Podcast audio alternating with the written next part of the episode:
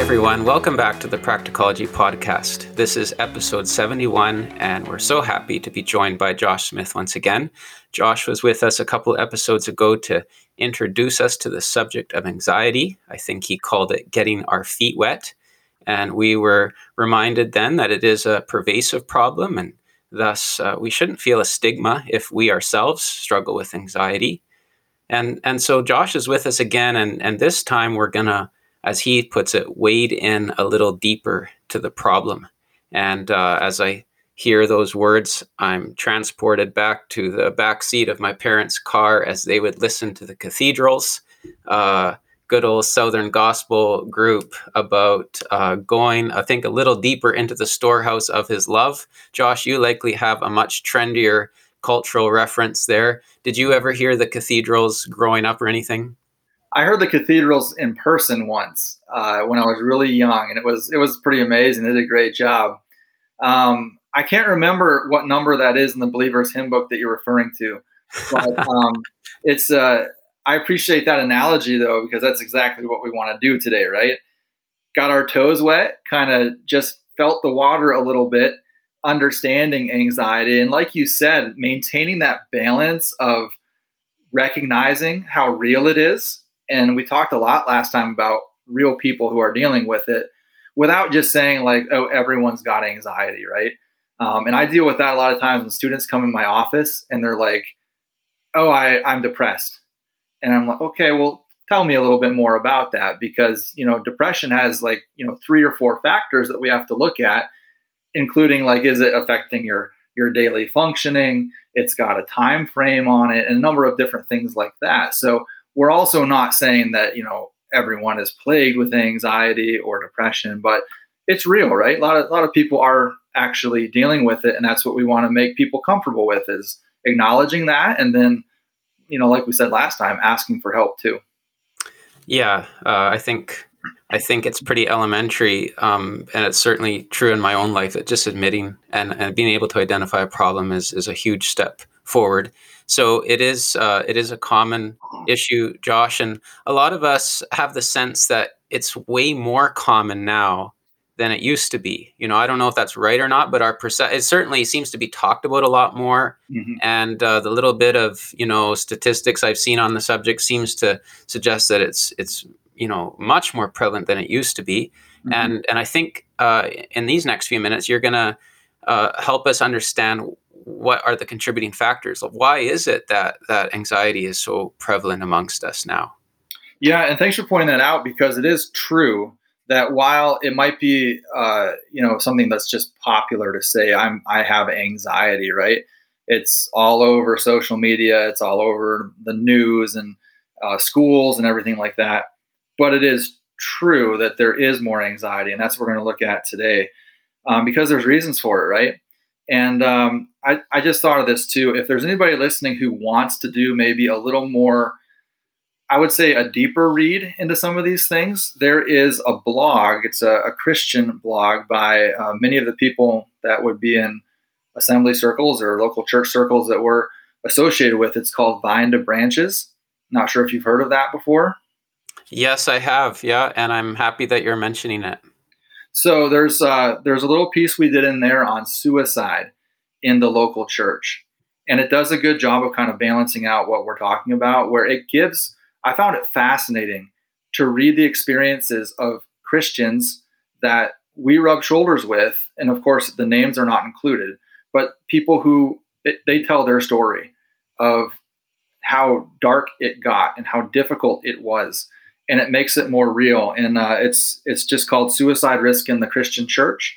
It's on the Vine to Branches blog, and if you want to go check that out, it's hopefully a benefit, right? And it, it talks about many of the same things that we're talking about in these podcasts too. Sounds good, Josh. Thanks for pointing that uh, us to that, and uh, I'll try to put a link in the show notes for that. So, uh, talk to us now then about what is it in our society, say, that's contributing to all this anxiety. Yeah, thanks for that question. So, we're wading into the problem. So, we're looking at why is it?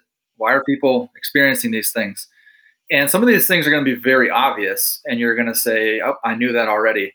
And maybe some of them might make you think a little bit as a as a listener, right? So, the first one I want to point out is, and we're, we're approaching this again from a biblical standpoint, from a scriptural standpoint, but this one's going to be just strictly practical. Okay.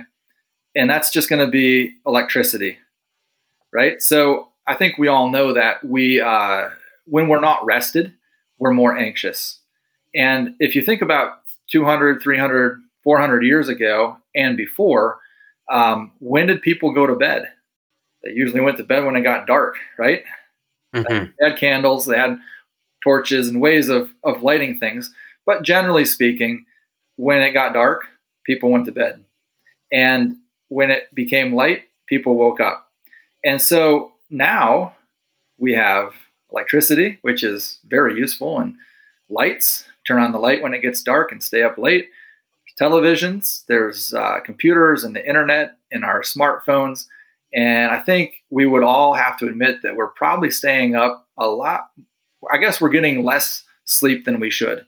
And we're honestly not as rested as we should be. God, and his beautiful design of humanity and the human body, designed us to need rest, right? And it's, of course, one of the important reasons that he, he instituted the Sabbath was to make us rest because we need it. Um, and so many times I find myself, in fact, I'm looking at my watch right now. I'm looking at five hours and 20 minutes of sleep last night. That's probably not enough, right? And you do that enough times, and suddenly the smallest things are causing you the greatest issues, right? And so if we take the time to rest more, that would be a good thing. Would you? Does that make sense? Totally, Josh. And as you were talking, I was just thinking, you know, uh, again, from a theological standpoint, another way to talk about that then would be that that our relationship with creation isn't as it should be. You know, mm-hmm. you talked about years before electricity, mm-hmm. people's uh, daily cycles were very much synchronized with the realities of creation, mm-hmm. and you kind of go to bed when creation goes to bed in a way, mm-hmm. right?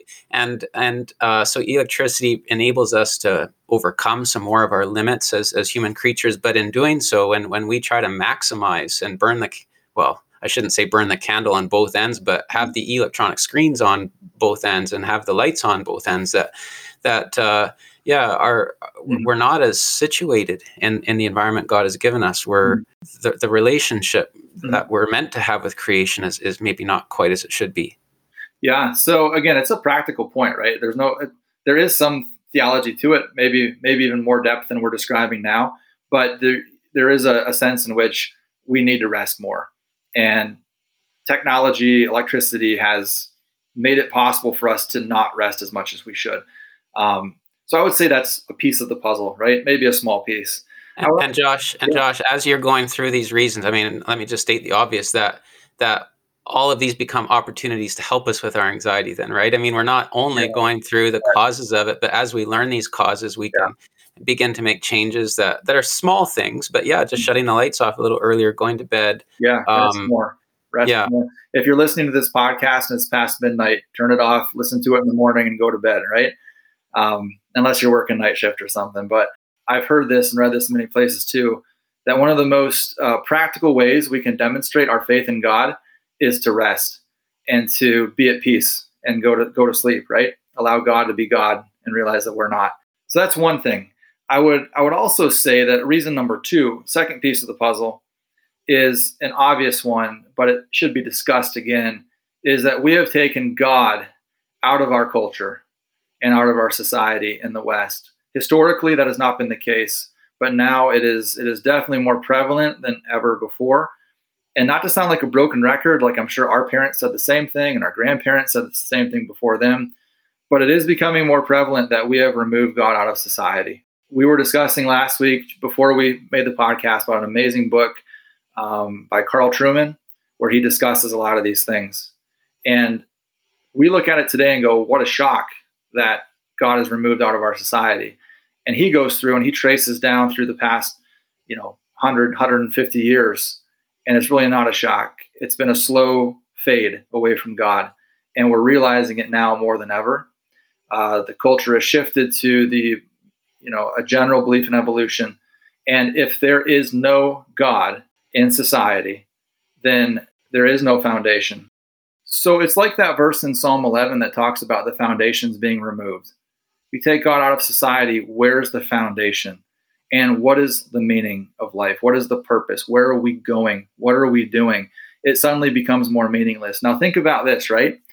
Let's go back to like the 1950s or 60s. And I know a lot of us weren't alive back then, but you know that thinking about previous generations, even if many of those people were not Christians in the in the sense of like following Christ and and going to church maybe, and they weren't saved. Generally speaking, they still grew up going to Sunday school. They still grew up going to church. They still had a respect for God, even if they weren't Christians. If someone was were to pray, they would stop and they would be respectful and take their hat off, or um, you know, reverence things like that, and and respect going to church, even if they weren't practicing because they grew up in it. And we're just now coming into the generations where that's not the case. People, many people have never experienced what a local church is like and don't have that same level of respect and understanding. So, again, we have to think about those things, right? From a mm-hmm. cultural standpoint, um, when we take God out of society, then it suddenly becomes this insecure, unstable, unstable, um, directionless existence, which, I mean, that that's about as out of control and anxious as you can be. Does that does that also kind of make sense?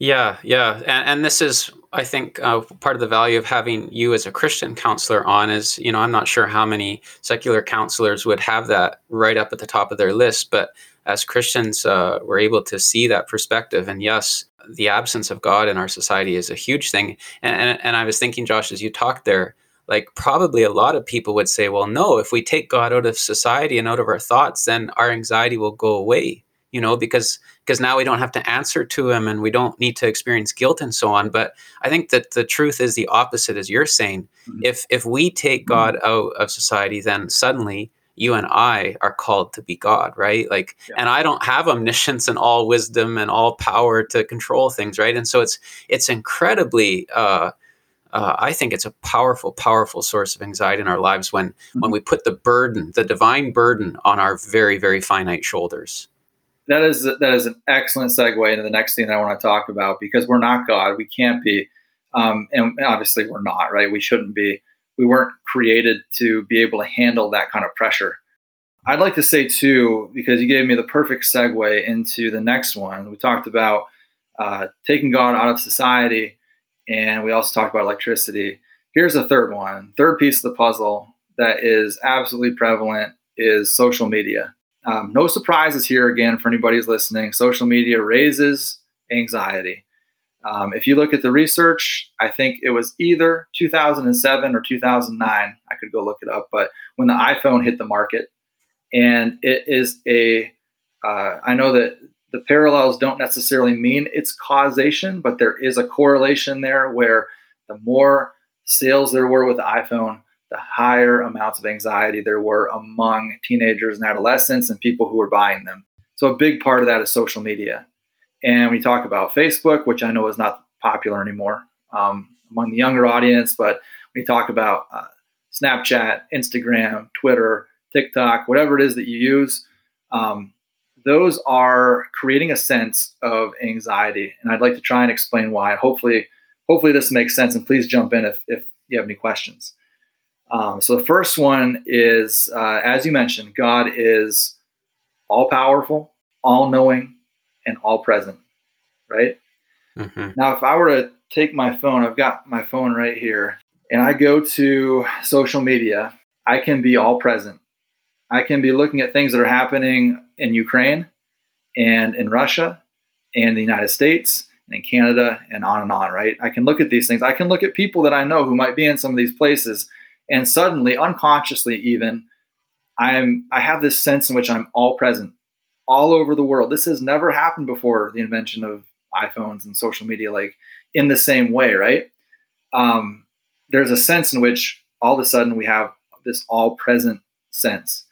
And also it's all present like any time of the day. I could get on my phone at 2 a.m and suddenly be present in all these environments and situations and yeah, yeah, all present and and a sense that I'm all knowing too, because I can maybe Google things and and yeah. read lots of headlines and stuff. All knowing, even in people's lives. So they put something on Facebook like, "Hey, I had a rough day. I, you know, I I got a new job. It's stressful right now. Or pray for my my kid who's got his first baseball game tonight. And we start knowing all these things that typically, you know, it, it's a lot. I, we it's all it's a sense of like being all knowing into people's situations and world events, like you said, and things like that. But there's also the sense of that all powerfulness. Because let's say somebody says, uh, "Please pray for me. I had a bad day," and then we can get on our phones and we can we can type uh, an encouragement, or "Hey, I'm there for you," or "Give me a call," and we feel almost empowered sometimes, in in a positive sense. It's a good thing to change their their problem, their predicament, their issue for the better. And we start to, again, maybe even unconsciously, begin to feel a sense of this power, or even I've talked with a lot of students who are like, they feel the responsibility to someone had a bad day. I've got to encourage them. Like, we've got to reach out, we've got to try. And so when you think about that, all present, all knowing, all powerful, like you had mentioned earlier, that is too much. And another way of stating that I'm anxious is I am overwhelmed. I read recently that, um, you know, how, again, we'll, we'll, date ourselves, go back to like the 50s or whatever. And the, the husband would come home from work and he'd take a newspaper and sit down and read it. And we read somewhere in the equivalent of 60 to 70 newspapers a day hmm. on our phones. Now, we're, wow. we're not soaking all that in. It's not like a slow read but we're we're reading so much it's overwhelming so that's where the social media piece piece of the puzzle comes into play. We start talking about um, that that overwhelming sense where we were not designed to handle that much information.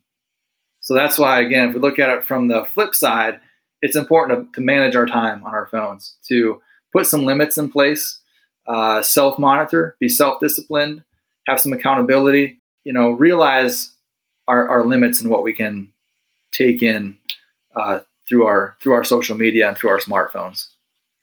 Yeah, you've totally convinced me, uh, Josh. And uh, I, I, know that some of our younger listeners may think this is absolutely unthinkable, but uh, a big thing for me was just deleting a lot of the apps off my phone. Like if I want to check Twitter, I have to go into my computer, which I try, you know, maybe do once a day or something like that. But it just means that I'm not pulling, pulling, pulling on on these different apps to see the latest and the greatest and the newest and well, and so on of everything, you know. And it's become it's become like so normal to if you get on an elevator or you're sitting in a coffee shop and and if you're just sitting there by yourself and not looking at a phone or something like i i saw uh, one person put on twitter there was this guy in a coffee shop he didn't have a phone he wasn't reading a book he was just sitting there sipping his coffee. He was like a psychopath or something, right? Like like we get this this weird feeling of if we're if we're not looking at our phones and we're not important, we don't have any business to attain to. And We forget kind of like that nature thing that you were describing with enjoying God's creation, just being present, mm-hmm. just being present where we're at and not on our phones and everywhere else when we could just be present in the moment. Mm-hmm. It mm-hmm. definitely contributes to our anxiety. So you've talked about electricity, uh, the diminishing of God in society, social media, um, and our phones and so on. Uh, what about broken families, Josh? Yeah, that's that's another piece of the puzzle. Generally, broken families, statistically, create an environment where you're going to have more uh, anxiety. So if you're growing up as a young person, especially between the ages of zero and four are the most influential times in a person's life. And let's just say you don't have a father figure in the house.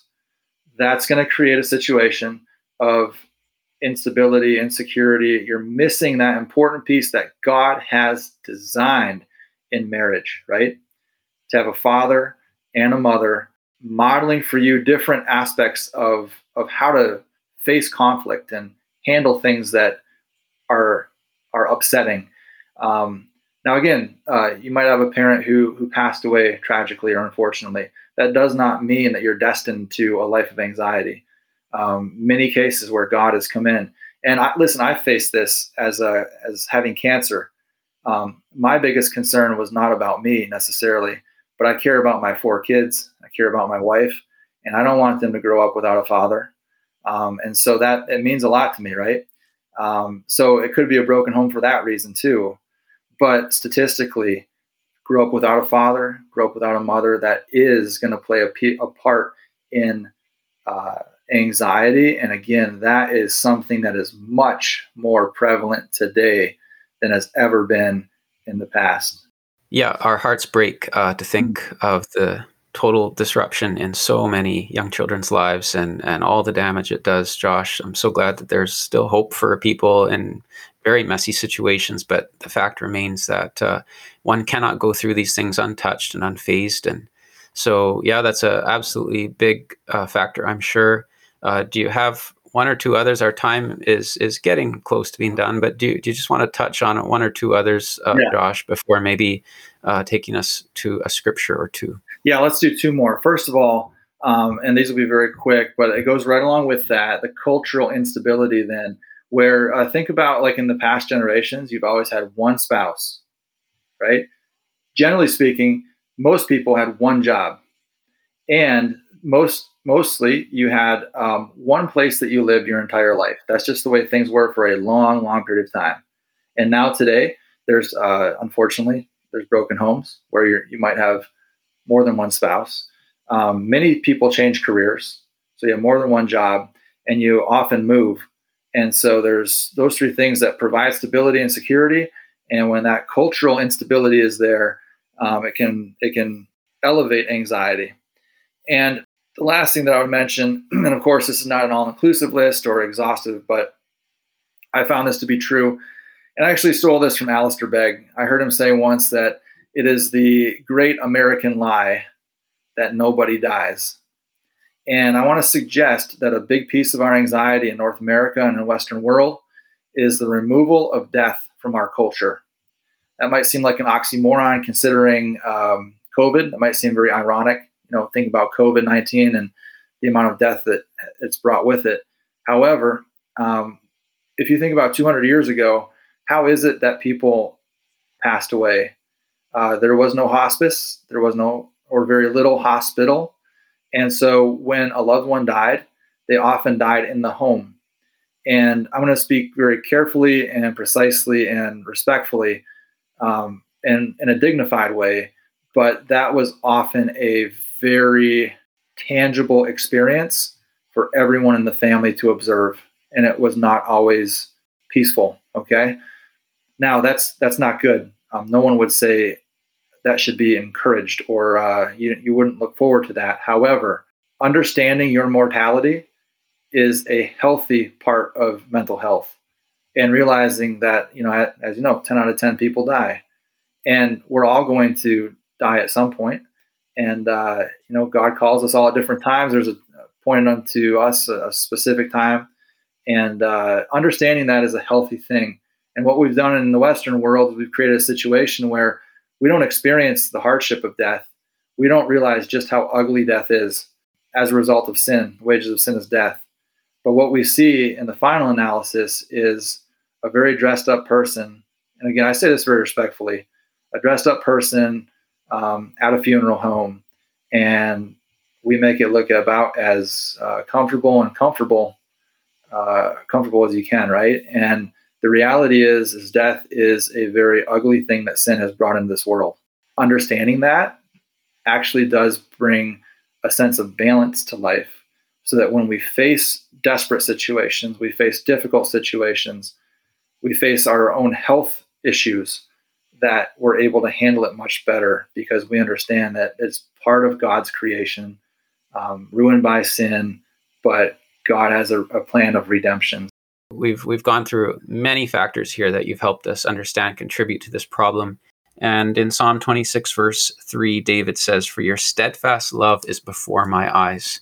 And I don't know if if you were going to go to a scripture or two here at the close, but I found that so helpful. David here in Psalm 26 is saying if you look at the psalm in, in, its entirety, he's going through scripture so that he can set God's steadfast love, his kindness, before his eyes. And and uh, uh, as we reach the, the end of this episode, uh, I would encourage our listeners to do that, to try to spend some time with God's love and His goodness to us right before our eyes. No, I really appreciate that. And I think I think uh, what I'm hearing you say also is that we have our own responsibilities, and we've talked about that a little bit in the podcast. Things we can do to improve the balance of our lives, to improve our anxiety and mental health. But there's also that very important foundational sense that you're describing where we have hope. We have a God who is the foundation, who uh, has those everlasting arms that are underneath, right? And we've got, like First Peter says, that hope, and we um, we should be able to give an answer to every man for that hope that's within us, because as Ephesians two says, they're if they're not if people are not saved, then they're without hope. They're without um, without God in the world, and that's a very uh, scary place to be. And so we can offer that hope in the middle of all this anxiety surrounding us. Awesome. Well, thanks so much, Josh, for taking us through that. Uh, we've we've ended on a, a, little positive note here with with uh, God's kindness and love to us, and we want to go a whole lot more into that the next time we're with you. Uh, I think you're you've called the, the next one diving deeper, and we want to uh, dive deeper into uh, getting help. That's going to include some scriptural help. So we'll look forward to that happening soon. Uh, in the meantime, thanks everyone for listening, and we'll see you again next week. Take care.